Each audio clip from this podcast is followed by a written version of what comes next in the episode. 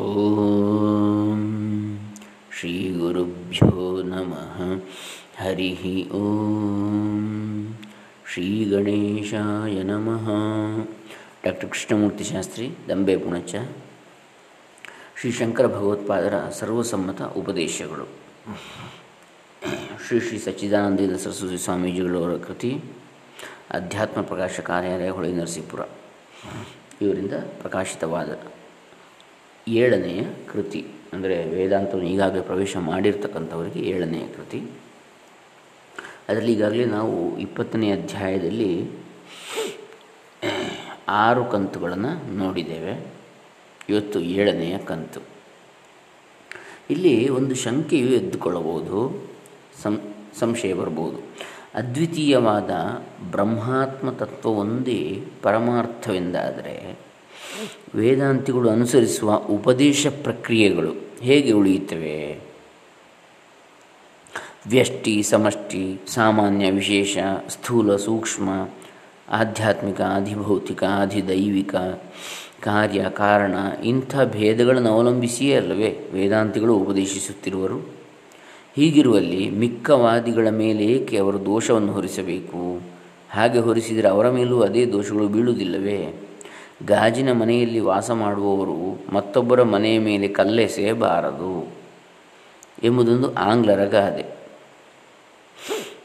ಈ ಗಾದೆಯು ವೇದಾಂತಿಗಳಿಗೂ ಅನ್ವಯಿಸುತ್ತದೆ. ಯಾಕೆಂದರೆ ಅದ್ವಿತೀಯ ತತ್ವವನ್ನು ಪ್ರತಿಪಾದಿಸುವುದಕ್ಕೆಂದು ತಾವೇ ಇಂತಹ ವಿವಿಧ ಭೇದಗಳನ್ನು ಅಂಗೀಕರಿಸುವ ವೇದಾಂತಿಗಳು ದ್ವೈತಿಗಳ ಮೇಲೆ ಹಲ್ಲೆ ಮಾಡುವಂತಹದ್ದು ಎಷ್ಟರ ಮಟ್ಟಿಗೆ ಯುಕ್ತ? ಈ ಆಕ್ಷೇಪವು ಅದ್ವೈತಿಗಳ ವಿಚಾರದ ಮರ್ಮವನ್ನು ಅರಿಯದೇ ಮಾಡಿದ್ದಾಗಿರುತ್ತದೆ. ಯಾಕೆಂದರೆ ವ್ಯಷ್ಟಿ ಸಮಷ್ಟಿಗಳೇ ಮುಂತಾದ ಭೇದಗಳು ನಿಜವಾಗಿಯೂ ಇರುವವೆಂದು ಏನು ಅದ್ವೈತಿಗಳು ಹೇಳುವುದಿಲ್ಲ. ಲೋಕದಲ್ಲಿ ಜನರು ಸ್ವಭಾವದಿಂದಲೇ ದ್ವೈತ ವಾಸನೆಯಿಂದ ಕೂಡಿರುತ್ತಾರೆ. ಅವರಿಗೆ ಇಂಥ ಭೇದಗಳು ಸ್ವಭಾವದಿಂದಲೇ ಪ್ರಸಿದ್ಧವಾದವುಗಳು ಆಗಿರುತ್ತವೆ.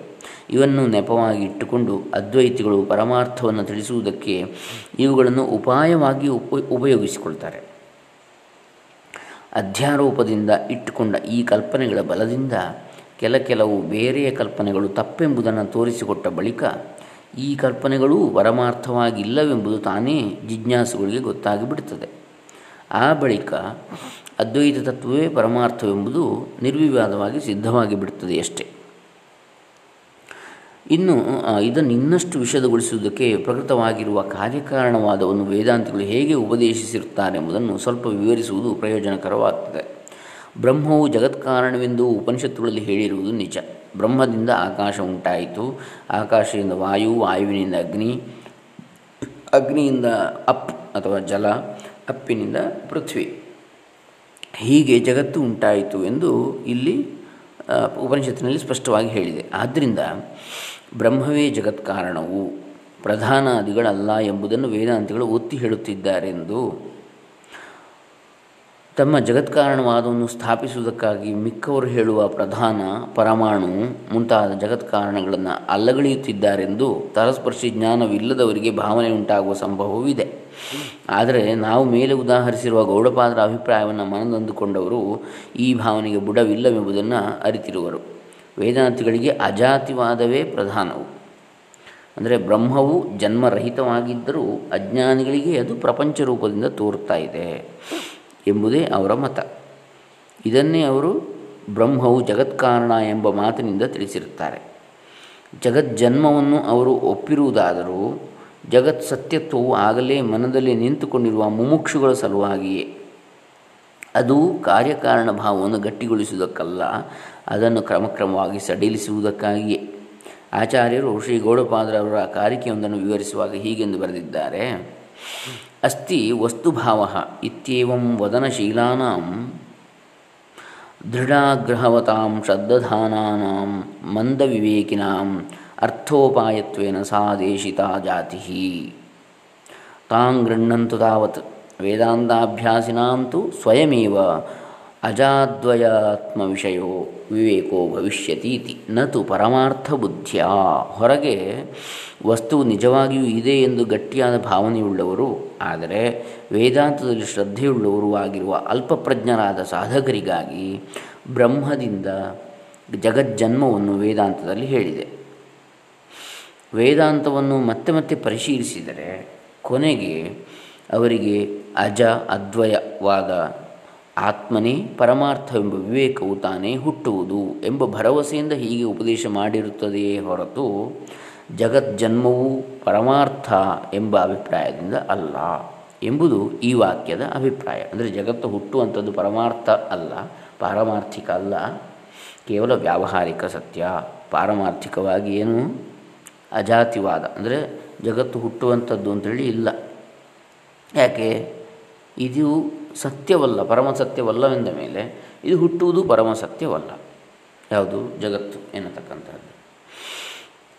ಬ್ರಹ್ಮವು ಜಗತ್ಕಾರಣವೆಂದು ಹೇಳುವ ವೇದಾಂತಿಗಳು ಕಾರ್ಯಕಾರಣಗಳ ಸ್ವರೂಪವನ್ನು ಹೇಗೆ ವಿವರಿಸುತ್ತಾರೆ ಎಂಬುದನ್ನು ಮನಸ್ಸಿಗೆ ತಂದುಕೊಂಡರೆ ಅವರಿಗೆ ಕಾರ್ಯಕಾರಣವಾದದಲ್ಲಿ ಪರಮ ತಾತ್ಪರ್ಯವಿಲ್ಲ ಎಂಬುದು ಸ್ಪಷ್ಟವಾಗ್ತದೆ. ಒಂದು ಕಾರ್ಯ, ಇನ್ನೊಂದು ಕಾರಣ. ಜಗತ್ತು ಕಾರ್ಯ, ಬ್ರಹ್ಮವು ಕಾರಣ ಅಂಥೇಳಿ ಹೇಳುವಂಥದ್ರಲ್ಲಿ ಪರಮ ತಾತ್ಪರ್ಯ ಇಲ್ಲ ಅಂತೇಳಿ ಅದ್ವೈತ ವೇದಾಂತಗಳ ಅಭಿಪ್ರಾಯ. ಯಾಕೆ? ಅದ್ವೈತ ವೇದಾಂತಗಳು ಅಜಾತಿವಾದ, ಹುಟ್ಟುವುದು ಎನ್ನುವಂಥದ್ದೇ ಇಲ್ಲ ಅಂತೇಳಿ. ಯಾಕೆ? ಬ್ರಹ್ಮವು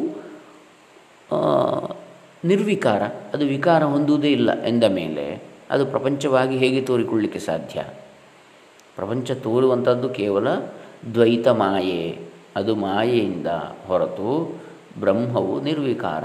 ಹಾಗಾಗಿ ಪರಮಾರ್ಥ ಈ ಪ್ರಪಂಚ ಅಲ್ಲ, ಕೇವಲ ವ್ಯಾವಹಾರಿಕ ಈ ಪ್ರಪಂಚ, ವ್ಯವಹಾರಕ್ಕೆ ಬೇಕಾದಂಥದ್ದು. ಪರಮಾರ್ಥ ಅಥವಾ ಮೋಕ್ಷಕ್ಕೆ ಇದು ಇಲ್ಲ ಅಂತೇಳಿ ತಿಳಿಬೇಕು, ಇದು ಶಾಶ್ವತವಾಗಿ ಇರುವುದಿಲ್ಲ ಅಂತೇಳಿ ತಿಳಿಯಬೇಕು, ಇದು ನಶ್ವರ ಅಂತೇಳಿ ತಿಳಿಯಬೇಕು.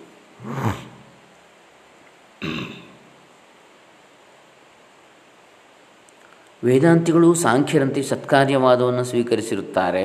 ಆದರೆ ಸತ್ಯ ಎಂಬ ಬ್ರಹ್ಮವೇ ಜಗತ್ತಾಗಿ ಪರಿಣಮಿಸಿದೆ ಎಂದೇನೂ ಅವರ ಮತವಿರುವುದಿಲ್ಲ. ಕಾರಣವು ಪೂರ್ವಕಾಲದಲ್ಲಿಯೂ ಕಾರ್ಯವು ಉತ್ತರ ಕಾಲದಲ್ಲಿಯೂ ಇರುವುದೆಂದು ಅವರು ಹೇಳುವುದಿಲ್ಲ. ಕಾರಣವಾದ ಬ್ರಹ್ಮಕ್ಕಿಂತ ವ್ಯತಿರಿಕ್ತವಾಗಿ ಕಾರ್ಯವೇ ಇರುವುದಿಲ್ಲ ಎಂಬುದು ಅವರ ಹೇಳಿಕೆ. ಬ್ರಹ್ಮವೊಂದನ್ನು ಅರಿತುಕೊಂಡರೆ ಕೆಲವನ್ನು ಅರಿತಂತೆ ಆಯಿತು ಎಂದು ಅವರು ಹೇಳ್ತಾರೆ. ಒಮ್ಮೆ ಬೆಂಗಳೂರಿನಲ್ಲಿ ನಾನಾ ರಾಯರೆಂಬ ಮಹಾಶಯರನ್ನು ಕಂಡ ಒಬ್ಬ ಆಚಾರ್ಯರು ತಮ್ಮನ್ನು ಕಂಡರೆ ನಾನಾ ರಾಯರನ್ನು ನೋಡಿದಂತೆ ಆಯಿತು ಎಂದು ಬಂದಿದ್ದೇನೆ ಎಂದರಂತೆ. ಅವರು ಶ್ಲೇಷಾರ್ಥದಿಂದ ಕೂಡಿದ ಈ ವಾಕ್ಯವನ್ನು ಉಚ್ಚರಿಸಿದ್ದಕ್ಕೆ ಆ ರಾಯರು, ಇಲ್ಲ ಆಚಾರ್ಯರೇ, ಇಲ್ಲೇನೂ ಸ್ವಾರಸ್ಯವಿಲ್ಲ, ಮೃತ್ತಿಕೆ ಎಂಬುದೇ ಸತ್ಯವು ಎಂಬ ಶ್ರುತಿಯನ್ನು ಕೇಳಿದ್ದೀರಷ್ಟೇ ಎಂದು ಹಾಸ್ಯಕ್ಕಾಗಿ ಉತ್ತರವಿತ್ತರಂತೆ. ವೇದಾಂತ ವಾಕ್ಯಗಳಲ್ಲಿ ಬ್ರಹ್ಮವೊಂದನ್ನು ಅರಿತರೆ ಎಲ್ಲವನ್ನೂ ಅರಿತಂತೆ ಆಗುವುದು, ಇಲ್ಲಿ ನಾನತ್ವವು ಒಂದಿಷ್ಟೂ ಇರುವುದಿಲ್ಲ. ಮಣ್ಣನ್ನು ಅರಿತರೆ ಮಣ್ಣಿನ ಕಾರ್ಯವನ್ನೆಲ್ಲ ಅರಿತಂತೆ ಆಗುವುದು, ಏಕೆಂದರೆ ಕಾರ್ಯವು ಬರಿಯ ಮಾತೆ, ಮಣ್ಣೊಂದೇ ಸತ್ಯವು ಎಂಬ ಶ್ರುತಿ ವಾಕ್ಯಗಳಿವೆ. ಈ ವಾಕ್ಯಗಳನ್ನು ನೆನಪಿಟ್ಟವರಿಗೆ ಮೇಲಿನ ವಿನೋದಾರ್ಥ ಸಂವಾದದ ಅರ್ಥವಾಗುವುದಲ್ಲದೆ ವೇದಾಂತದ ಕಾರ್ಯಕಾರಣವಾದದ ಮರ್ಮವು ಮನದಟ್ಟಾಗ್ತದೆ. ಈಚಿನ ವೇದಾಂತಿಗಳು ಕೆಲವರು ಇದನ್ನು ವಿವರ್ತವಾದವೆಂದು ಕರೆಯುತ್ತಾರೆ. ಈಚಿನ ವೇದಾಂತಿಗಳು ಕೆಲವರು ಇದನ್ನು ವಿವರ್ತವಾದ ಅಂತೇಳಿ, ಬ್ರಹ್ಮವು ಜಗತ್ತಿಗೆ ವಿವರ್ತೋಪಾದಾನವೆಂದು ಮತ್ತೆ ಕೆಲವರು ವಾದಿಸ್ತಾ ಇದ್ದಾರೆ. ವಾದ ವಿವಾದಗಳನ್ನೆಲ್ಲ ಬದಿಗಿಟ್ಟರೆ ಬ್ರಹ್ಮ ಒಂದೇ ಸತ್ಯವು, ಅದೇ ಅಜ್ಞರಿಗೆ ಬಗೆಬಗೆಯ ಆಕಾರದಿಂದ ಕಾಣುತ್ತಾ ಇದೆ. ಇಷ್ಟೇ ಹೊರತು ಬ್ರಹ್ಮವು ನಿಜವಾಗಿ ಜಗದ್ರೂಪವಾಗಿ ಮಾರ್ಪಟ್ಟಿಲ್ಲ ಎಂಬ ಪರಮ ಸಿದ್ಧಾಂತವು ಮನಸ್ಸಿಗೆ ತಟ್ಟುತ್ತದೆ. ಶಂಕರಾಚಾರ್ಯರು ಪರಮಥ ಖಂಡನೆಯನ್ನು ದ್ವೈತ ದ್ವೇಷ ಬುದ್ಧಿಯಿಂದಲಾಗಲಿ, ತಮ್ಮ ಬ್ರಹ್ಮ ಕಾರಣವಾದದ ಮಂಡನೆ ಆಗಲೇಬೇಕೆಂಬ ದ್ವೈತ ಛಲದಿಂದಲಾಗಲಿ ಮಾಡಿರುವುದಿಲ್ಲ. ಕಾರ್ಯಕಾರಣವಾದವನ್ನು ಹೇಗೆ ಪರೀಕ್ಷಿಸಿದರೂ ಅದು ನಿಲ್ಲುವುದಿಲ್ಲ. ಕಾರ್ಯವನ್ನು ಹುಟ್ಟುವುದಕ್ಕಿಂತ ಮುಂಚೆ ಸತ್ ಎಂದಾಗಲಿ ಅಸತ್ ಎಂದಾಗಲಿ ಹಠದಿಂದ ಹೇಳಬೇಕಾಗ್ತದೆ ಎಂಬ ದೋಷವನ್ನು ಅವರು ಉದ್ಘಾಟಿಸಿರ್ತಾರೆ. ಸತ್ನಿಂದ ಅಸತ್ತಿನಿಂದ, ಸತ್ತಿನಿಂದಾಗಲಿ ಅಸತ್ತಿನಿಂದಾಗಲಿ, ಸತ್ತಾಗಲಿ ಅಸತ್ತಾಗಲಿ ಯಾವುದೂ ಹೇಗೂ ಹುಟ್ಟಲಾರದು ಎಂಬುದೇ ಪರಮಾರ್ಥ. ಇದು ಬಂಜರು ಭೂಮಿ ಎಂದು ಒಬ್ಬನು ಸತ್ಯವನ್ನೇ ನುಡಿದರೂ ಅವನ ಬುದ್ಧಿಯ ಮಾತಿಗೆ ಕಿವಿಗೊಡದೆ ಅಲ್ಲಿ ಬೀಜವನ್ನು ಬಿತ್ತಿದವರಿಗೆ ಆಗುವುದೇನು? ಬೀಜನಾಶವು ಮಾತ್ರ ಅಲ್ಲವೇ? ಹಾಗೆಯೇ ಕಾರ್ಯಕಾರಣವಾದವನ್ನು ನಂಬಿ ಅನುಭವಗಮ್ಯವಾದ ಅದ್ವೈತವನ್ನು ಬಿಟ್ಟವರಿಗೆ ಅನರ್ಥ ಪ್ರಾಪ್ತಿಯೊಂದೇ ಫಲವಾಗ್ತದೆ. ಹಿಂದೆ ನಾವು ಕಂಡುಕೊಂಡಿರುವಂತೆ ಸಾಕ್ಷಿಯ ದೃಷ್ಟಿಯಿಂದ ನೋಡಿದರೆ ಪ್ರಮಾತೃ ಪ್ರಮಾಣ ಪ್ರಮೇಯವೆಂಬ ವಿಭಾಗದ ಪ್ರಪಂಚವು ಆತ್ಮನನ್ನು ಬಿಟ್ಟು ಎಂದಿಗೂ ಇರುವುದೇ ಇಲ್ಲ. ನೀರಿಗಿಂತ ಬೇರೆ ಎಂದಾಗಲಿ ನೀರೇ ಎಂದಾಗಲಿ ಹೇಳುವುದಕ್ಕೆ ಬಾರದ ನೊರೆಯಂತೆ ಗುಳ್ಳೆಯಂತೆ ಅದು ಆತ್ಮನಿಗಿಂತ ಬೇರೆಯೋ ಆತ್ಮನೆಯೋ ನಿರ್ಧರಿಸುವುದಕ್ಕಾಗದ ಹುಸಿ ತೋರಿಕೆಯು ಮಾತ್ರವಾಗಿರುತ್ತದೆ. ಆದರೂ ಅದರ ಪರಮಾರ್ಥವು ಆತ್ಮನೇ ಎಂಬುದು ಅನುಭವದಿಂದ ಗೊತ್ತಾಗ್ತದೆ. ಗುಳ್ಳೆಯ ನೀರಿನ ಗುಳ್ಳೆಯ ಮೂಲ ನೀರೇ ಅಂತೇಳಿ ಗೊತ್ತಾಗ್ತದೆ ವಿಚಾರ ಮಾಡಿದರೆ. ಹೀಗಾದರೆ ಬ್ರಹ್ಮದಿಂದ ಆಕಾಶವು ಉಂಟಾಯಿತು ಎಂಬ ಶ್ರುತಿಯ ಅರ್ಥವೇನು ಎಂದು ಯಾರಾದರೂ ಕೇಳಬಹುದು. ಬ್ರಹ್ಮದಲ್ಲಿಯೇ ಕಾಲ ಆಕಾಶ ಮುಂತಾದವುಗಳು ತೋರ್ತಾ ಇವೆ. ಬ್ರಹ್ಮವೇ ಸತ್ಯ ಎಂದೇ ಆ ವಾಕ್ಯದ ಅಭಿಪ್ರಾಯ. ಯಾಕೆಂದರೆ ಬ್ರಹ್ಮವು ಸತ್ಯವೂ ಜ್ಞಾನವೂ ಅನಂತವೂ ಆಗಿದೆ ಎಂದು ಉಪಕ್ರಮದಲ್ಲಿದೆ. ಆರಂಭದಲ್ಲಿ ಸತ್ಯಂ ಜ್ಞಾನಮನಂತಂ ಬ್ರಹ್ಮ ಅಂತೇಳಿ ಶುರುವಾಗ್ತದೆ ಉಪನಿಷತ್ತಿನಲ್ಲಿ. ಆಮೇಲೆ ಇದು ಬರುವುದು ಏತಸ್ಮಾದಾತ್ಮನಾಕಾಶ ಸಂಭೂತಃ ಆಕಾಶಾದ್ ವಾಯು ವಾಯೋರಗ್ನಿ ಅಗ್ನೇರಾಪಃ ಅದ್ಭ್ಯಃ ಪೃಥಿವೀ ಪೃಥಿವೀಭ್ಯೋ ಔಷಧಯಃ ಓಷಧೀಭ್ಯೋ ಅನ್ನಂ ಅಂತೇಳಿ ಬರ್ತದೆ ಉಪನಿಷತ್ತಿನಲ್ಲಿ. ಆದರೆ ಇದೆಲ್ಲ ಏನು, ಇದರ ಅಭಿಪ್ರಾಯ ಏನು? ಬ್ರಹ್ಮದಲ್ಲಿಯೇ ಇವೆಲ್ಲವೂ ತೋರ್ತಾ ಇವೆ ಅಂತೇಳಿ ಅರ್ಥ. ಬ್ರಹ್ಮನಿಂದ ಹುಟ್ಟಿತು ಅಂತೇಳಿ ಹೇಳಿದರೆ ಸಾಮಾನ್ಯರಿಗಾಗಿ ಹೇಳಿದ್ದು ಹೇಗೆ ಉಂಟಾಯಿತು ಅದರಿಂದ ಹುಟ್ಟಿದಿದ್ದು ಅಂತೇಳಿ, ಹೊರತು ಹುಟ್ಟುವಿಕೆ ಎನ್ನುವಂಥದ್ದಿಲ್ಲ. ಕೇವಲ ಅಲ್ಲಿಯೇ ಬ್ರಹ್ಮದಲ್ಲಿಯೇ ಇವೆಲ್ಲವೂ ತೋರ್ತಾ ಇದೆ ಅಷ್ಟೇ. ಅಂದರೆ ಪಾರಮಾರ್ಥಿಕವಾಗಿ ವ್ಯಾವಹಾರಿಕವಾಗಿ ಇರಬಹುದು. ಯಾಕೆಂದರೆ ಬ್ರಹ್ಮವು ಸತ್ಯವೂ ಜ್ಞಾನವೂ ಅನಂತವೂ ಆಗಿದೆ ಎಂದು ಇಲ್ಲಿ ಆರಂಭದಲ್ಲಿಯೇ ಹೇಳಿದೆ. ಹಾಗಿದ್ದ ಮೇಲೆ ಅದು ಹೇಗೆ ಹುಟ್ಟಲಿಕ್ಕೆ ಸಾಧ್ಯ? ಅದು ಪರಿವರ್ತನೆ ಆಗಲಿಕ್ಕೆ ಹೇಗೆ ಸಾಧ್ಯ? ಅದಕ್ಕೆ ಅಂತ್ಯ ಹೇಗೆ? ಅದನ್ನು ನಮ್ಮ ಹೃದಯದಲ್ಲಿ ಅರಿತುಕೊಳ್ಳಬೇಕು ಎಂದು ಪ್ರತಿಜ್ಞೆ ಮಾಡಿದ ಬಳಿಕ ಬ್ರಹ್ಮದಿಂದ ಆಕಾಶವು ಹುಟ್ಟಿತು ಎಂಬ ವಾಕ್ಯವು ಬಂದಿದೆ. ಬ್ರಹ್ಮವು ಜಗತ್ಕಾರಣವು ಎಂಬ ಪ್ರತಿಜ್ಞೆಯಿಂದ ಉಪನಿಷತ್ತು ಪ್ರಾರಂಭವಾಗಿದ್ದರೆ ಇಲ್ಲಿ ಕಾರ್ಯಕಾರಣವಾದವನ್ನು ವಿವರಿಸುವುದರಲ್ಲಿ ಶ್ರುತಿಗೆ ತಾತ್ಪರ್ಯವಿದೆ ಎಂದು ಹೇಳಬಹುದಾಗಿತ್ತು. ಆದರೆ ಹಾಗೆ ಶುರುವಾಗಲಿಲ್ಲ. ಬ್ರಹ್ಮವು ಜಗತ್ಕಾರಣ ಅಂತ ಶುರುವಾಗಲಿಲ್ಲ. ಬ್ರಹ್ಮವು ಸತ್ಯ ಜ್ಞಾನ ಅನಂತ ಅಂತ ಶುರುವಾಯಿತು.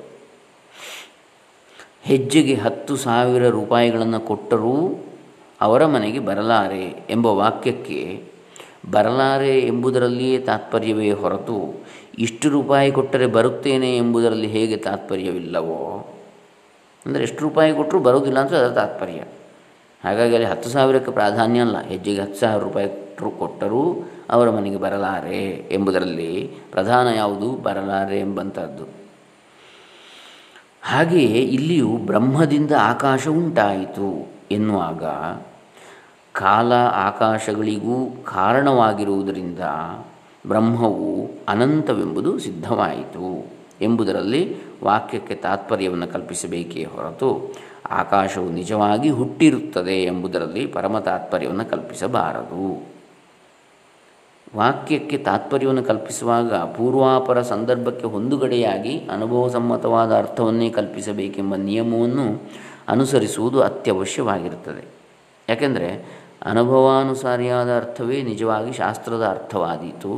ಆದ್ದರಿಂದಲೇ ಶ್ರೀ ಗೌಡಪಾದರು ಅಧ್ಯಾತ್ಮ ಜ್ಞಾನವನ್ನು ಸಂಪಾದಿಸಿಕೊಂಡವನೇ ಶಾಸ್ತ್ರವಾಕ್ಯಗಳ ತಾತ್ಪರ್ಯವನ್ನು ಕಲ್ಪಿಸುವುದಕ್ಕೆ ಅರ್ಹನು ಎಂದಿರುತ್ತಾರೆ. ಈಗಿನ ಕಾಲದಲ್ಲಿ ಮನೆ ಮನೆಯಲ್ಲಿಯೂ ವೇದಾಂತಿಗಳು ಸಾಧುಗಳು ಇರ್ತಾರೆ. ಆದರೆ ಅವರು ಕನಸಿನಲ್ಲಿಯೂ ಸದ್ಗುರು ಸೇವೆಯನ್ನು ಮಾಡಿದವರಲ್ಲ. ಸದ್ಗುರು ಪೂರ್ವಕವಾಗಿಯೇ ಜ್ಞಾನವು ಲಭಿಸುತ್ತದೆ ಎಂಬ ವೇದಾಂತ ವಾಕ್ಯವು ಅವರ ಕಿವಿಗೆ ಬೀಳದ ಹಾಗೆ ಕಲಿಯು ನೋಡಿಕೊಂಡಿರ್ತಾನೆ ಎಂದು ಒಬ್ಬರು ಸಾಧುಗಳು ನುಡಿದಿರುವುದು ನಮ್ಮ ವಿಷಯದಲ್ಲಿ ಅಕ್ಷರಶಃ ನಿಜವಾಗುತ್ತಾ ಬಂದಿದೆ. ಅನುಭವಿಗಳಾದ ವೇದಾಂತಿಗಳನ್ನು ಮಾರ್ಗದರ್ಶಕರಾಗಿ ಮಾಡಿಕೊಳ್ಳದೆ ಇರುವುದರಿಂದ ಹೀಗೆಲ್ಲ ನಾವು ವೇದಾಂತ ವಾಕ್ಯಗಳನ್ನು ಜಗ್ಗಾಡುತ್ತಾ ಇದ್ದೇವೆ. ಇದು ಹಾಗಿರಲಿ.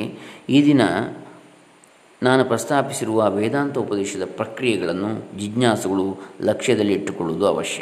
ಯಾಕೆಂದರೆ ಈ ಪ್ರಕ್ರಿಯೆಗಳಲ್ಲಿ ಕಾಣಬರುವ ಭೇದಗಳು ಯಾವುವನ್ನೂ ಶ್ರುತಿಯು ತಾತ್ಪರ್ಯದಿಂದ ಹೇಳುವುದಕ್ಕೆ ಬಂದಿರುವುದಿಲ್ಲ. ಯಾವುದೇ ಭೇದಗಳನ್ನು ತಾತ್ಪರ್ಯವಾಗಿ ಹೇಳಿಲ್ಲ. ನಮ್ಮ ದೃಷ್ಟಿಯನ್ನು ತತ್ವದರ್ಶನಕ್ಕೆ ಅಣಿ ಮಾಡುವುದೇ ಈ ಉಪದೇಶಕ್ಕೆಲ್ಲ ಗುರಿಯಾಗಿರ್ತದೆ. ಎಲ್ಲವೂ ಅದರಿಂದಲೇ ಅಂತೇಳಿ ಹೇಳಿದ್ದು, ಇವೆಲ್ಲವೂ ತೋರುವುದು ಅದರಲ್ಲಿಯೇ ಎಂಬ ಪರಮ ತಾತ್ಪರ್ಯವನ್ನು ತೋರಿಸುವುದಕ್ಕಾಗಿ. ಕೊನೆಗೆ ಉಪಾಯ ಸೋವತಾರಾಯ ನಾಸ್ತಿ ಭೇದ ಕಥಂಚನ ಗೌಡಪಾದ ಕಾರಿಕ ಎಂಬ ಗೌಡಪಾದ ಉಕ್ತಿಗೆ ಇದೇ ಅರ್ಥ. ಏನು? ಉಪಾಯ ಸಹ ಅವತಾರಾಯ ನಾಸ್ತಿ ಭೇದ ಕಥಂಚನ. ಅಂದರೆ ಆ ಬ್ರಹ್ಮವೇ ಇದಾಗಿ ತೂರಿ ಬರ್ತಾ ಇದೆ ಜಗತ್ತಾಗಿ ಹೊರತು ಅದಕ್ಕೂ ಇದಕ್ಕೂ ಭೇದವಿಲ್ಲ. ಇದೆಲ್ಲವೂ ಬ್ರಹ್ಮವೇ. ಸರ್ವಂ ಖಲ್ವಿದಂ ಬ್ರಹ್ಮ. ಈ ರೀತಿಯಾಗಿ ನಾವು ತಿಳ್ಕೊಳ್ಬೇಕು. ಈ ದಿನ ಇದನ್ನು ಸ್ವಲ್ಪ ಮಟ್ಟಿಗೆ ವಿವರಿಸಿರ್ತೇನೆ. ಈ ವಿಚಾರವನ್ನು ಇನ್ನೊಮ್ಮೆ ಪ್ರಸ್ತಾಪಿಸ್ತೇನೆ ಅಂತೇಳಿ ಶ್ರೀ ಶ್ರೀ ಸಚ್ಚಿದಾನಂದೇಂದ್ರ ಸರಸ್ವತಿ ಸ್ವಾಮೀಜಿಗಳು ಹೇಳ್ತಾ ಇದ್ದಾರೆ. ಇದು 20ನೇ ಅಧ್ಯಾಯದ ಪರಿಸಮಾಪ್ತಿ. ಮುಂದೆ 21ನೇ ಅಧ್ಯಾಯ ಪ್ರಪಂಚವು ಮಾಯಿಕ ಎಂಬುದರ ಅರ್ಥ. ಪ್ರಪಂಚವು ಯಾಕೆ ಮಾಯಿಕ ಮಾಯಾ, ಇದರ ಅರ್ಥವನ್ನು ಮುಂದಿನ ದಿವಸದಲ್ಲಿ ನೋಡೋಣ. ಮುಂದಿನ ಅಧ್ಯಾಯ. ಹರೇ ರಾಮ. ಶ್ರೀ ಸಚ್ಚಿದಾನಂದ ಅರ್ಪಿತಮಸ್ತು. ಓಂ ತತ್ಸತ್ ಬ್ರಹ್ಮಾರ್ಪಣಮಸ್ತು.